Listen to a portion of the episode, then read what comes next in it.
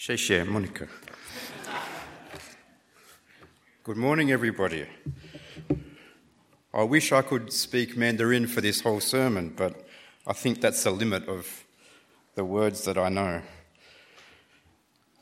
So, my name's Mike Eastman.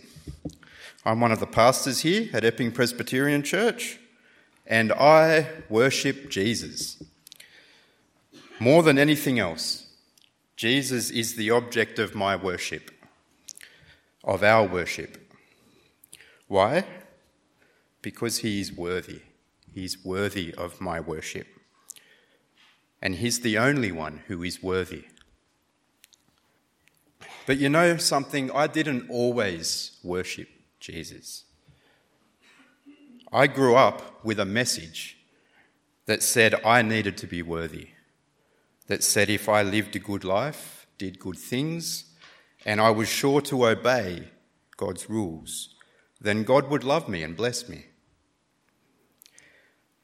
I grew up learning that if I just sought to model my life on Jesus, that would make me right with God. And I tried. I wanted God to love me, and when I experienced horrible things as a child, I wondered why God wasn't stopping it. And even when I pleaded with God, it didn't stop. And I started wondering, I must have done something wrong. God's not happy with me. I came to the conclusion that I just wasn't worthy. So in my teenage years, I flipped that narrative. I gave up trying to be worthy of God, and I decided that it was God who was not worthy of me. And I spent the next 20 odd years of my life praising myself and seeking the praise of others, of people. I thought of myself as worthy. And of course, that meant nobody else was. Then I met Jesus when I was at my worst, when I was most unworthy, He paid my debt. He died my death. He gave me His life. He purchased me for God. Everything that I had done and everything that had been done to me was now purchased by His blood. You see, Jesus turned my worship of sin into weeping for him. And my weeping for sin, he turned into worship of him. I worship Jesus. This Jesus is the Lamb who was slain. This Jesus is the one who I worship. And this Jesus is the one that I want all of us to see today as we open up the words of his testimony in Revelation chapter 5. Jesus is worthy.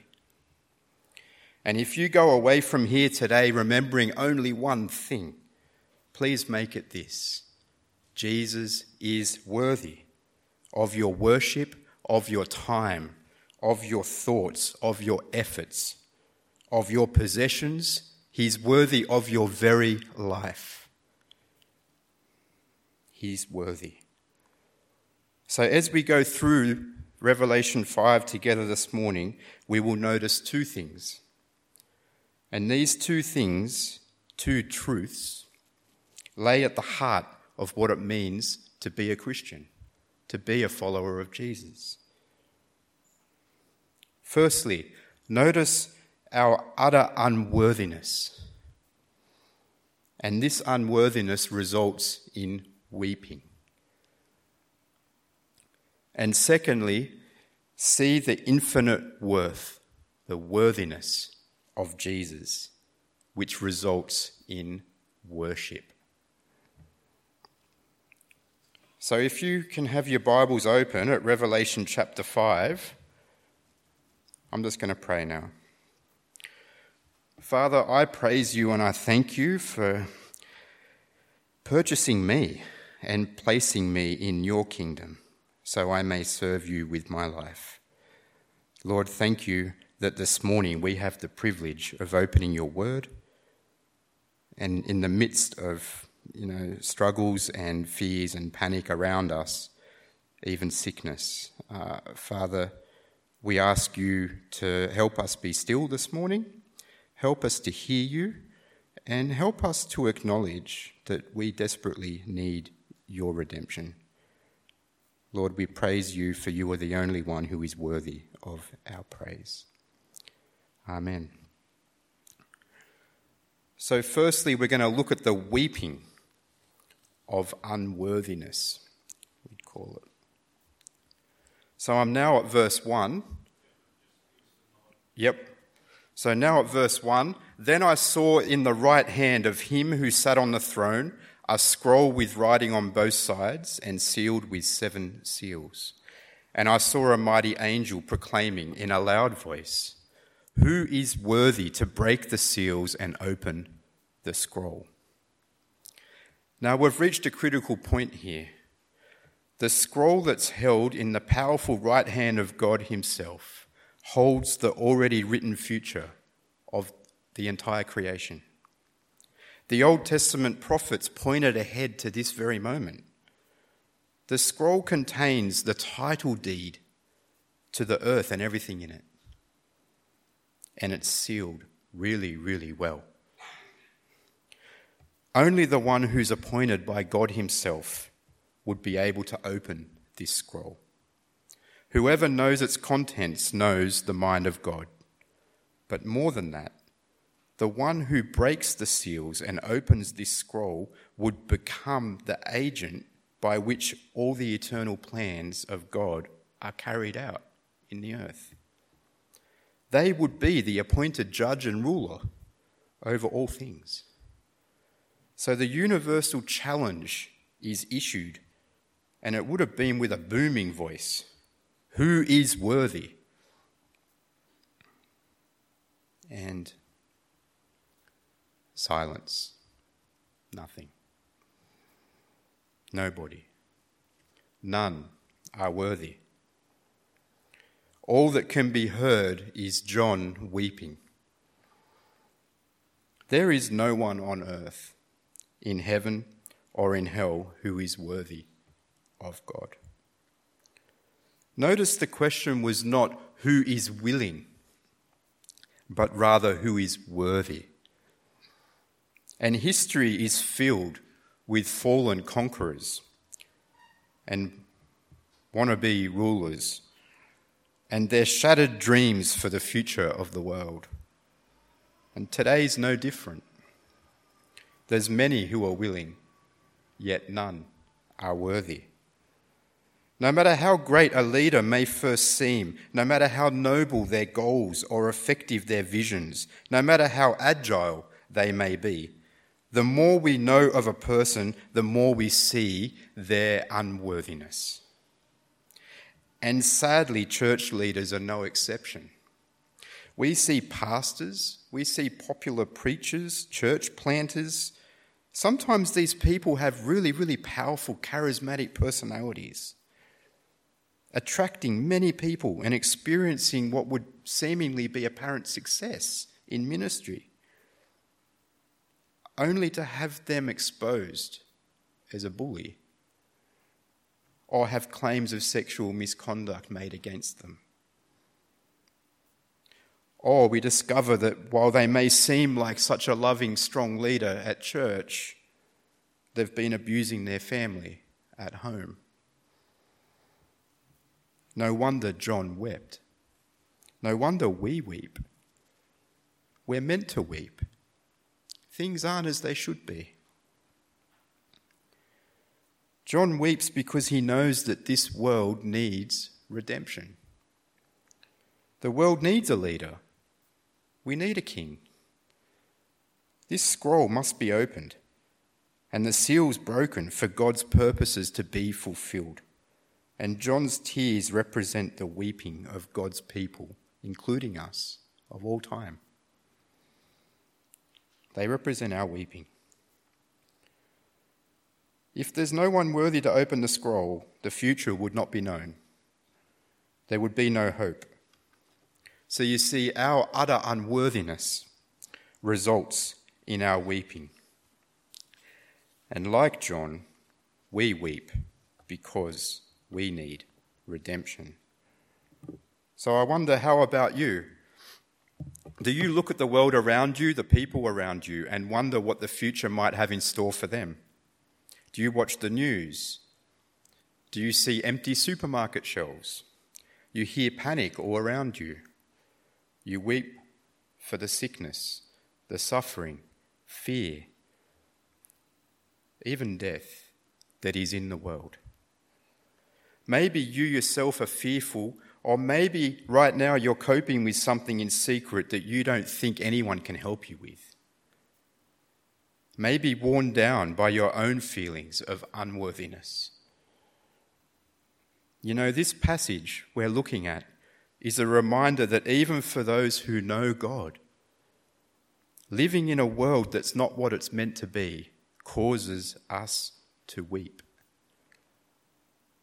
John was the beloved disciple of Jesus. He knew Jesus really well. And yet he wept and wept at the sight of a world that needed redemption. You see, just like John, we need to hear the words that come next. Join me at verse 5. Then one of the elders said to me, Do not weep. See, the lion of the tribe of Judah, the root of David, has triumphed. He is able to open the scroll and its seven seals. There is one who is worthy. There's one who's triumphed. He is able, and He's the one who will wipe our tears away. Here was the hope for the first century readers, too. You know, while the lions of the Roman Empire were threatening their death, it was the lion of God who promised them life. And there's hope here for us too. Notice the completeness, the totality of the victory. The lion has triumphed. There's no object that follows. Full stop. The lion has triumphed. He has conquered everything over all things for all time. He has conquered death. He is able, he has the power to break the seals and open the scroll. Jesus is worthy. Only when John looks, he doesn't see this lion. Instead, he sees almost the total opposite. He sees a lamb. In verse 6, we see not just any lamb, but a lamb that looks as if it had been slain. Just pause here for a second, because a lot hinges on this description and we don't want to miss it. The lamb looks as if it has been slain. Now, I'm not an expert on dead animals, but one thing I do know is that they don't stand up. Yet here we see this slaughtered lamb standing in the center of the throne, encircled by the four living creatures and the elders, and soon these will all fall down in worship before this lamb that was once dead and now lives. Did you know that while this is the only time that Jesus has been referred to as the lion, he is the lamb 28 times just in Revelation, countless more times outside in the Old Testament prophecies.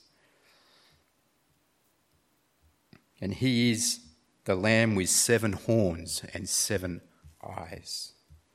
The horns representing God's perfect strength and power, and the eyes representing God's perfect wisdom. So the fullness of God rests in this lamb. We know this lamb to be Jesus, the one who has conquered the grave and now rules in power. Jesus stands in the center of the universe, and there will be a day when every single eye will see him. I wonder, do you see him now? Because seeing the infinite worth of Jesus results in our worship. And the moment the Lamb took the scroll, the four living creatures and the elders fell down before the Lamb, holding with them the prayers of all of God's people, and they began to worship him. Just,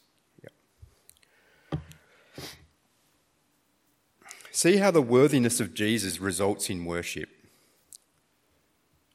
And there's something else to notice here. You know, all of those quiet, tearful, pleading prayers that you offer to God that seem to go unanswered? Look where they go. They're offered up as worship of the Lamb who was slain. Every one of our prayers has a purpose and is heard and is used by God. The creatures at the throne worship Jesus. The countless angels worship Jesus. And then the whole universe worships Jesus. But why? Why do they worship Jesus? You see, Jesus is worthy of a new song, a song singing of redemption. Let's take a look at this new song. So, from verse number 9, should be behind me there. You are worthy to take the scroll and to open its seals, because you were slain. And with your blood you purchased for God persons from every tribe and language and people and nation. You have made them to be a kingdom and priests to serve our God, and they will reign on the earth. So we see that the basis of the Lamb's authority is that his death was paid as a ransom price to purchase men and women for God.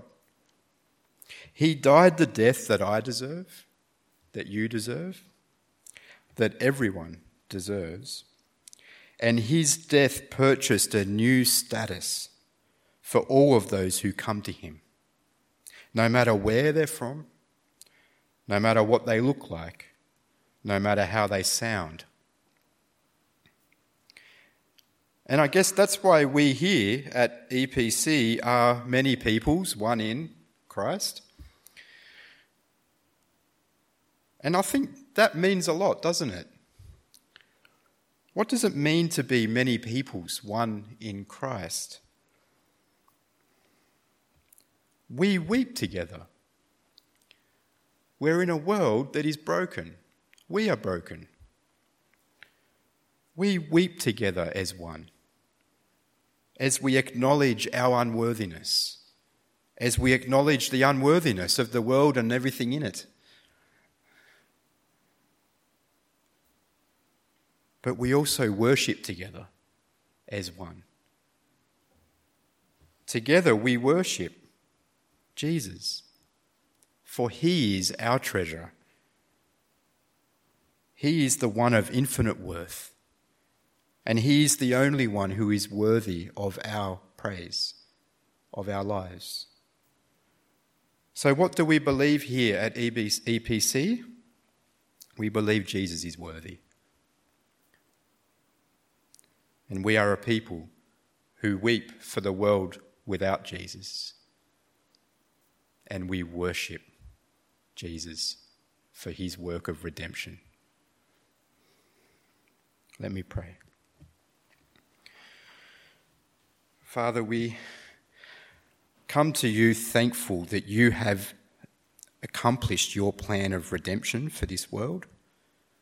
Lord, we thank you that in Jesus we have such a sure hope. Lord Jesus, we praise you as the Lamb who was slain, and Lord, you are worthy we join with your people of all time to sing to you, you are worthy of all glory, honour, and praise. Father, help us to be our witness into the world, to be your people who weep over the things as they shouldn't be. And we worship you, for you are everything you should be. Help us to take your message of redemption into this community that we live. We pray this in Christ's name. Amen.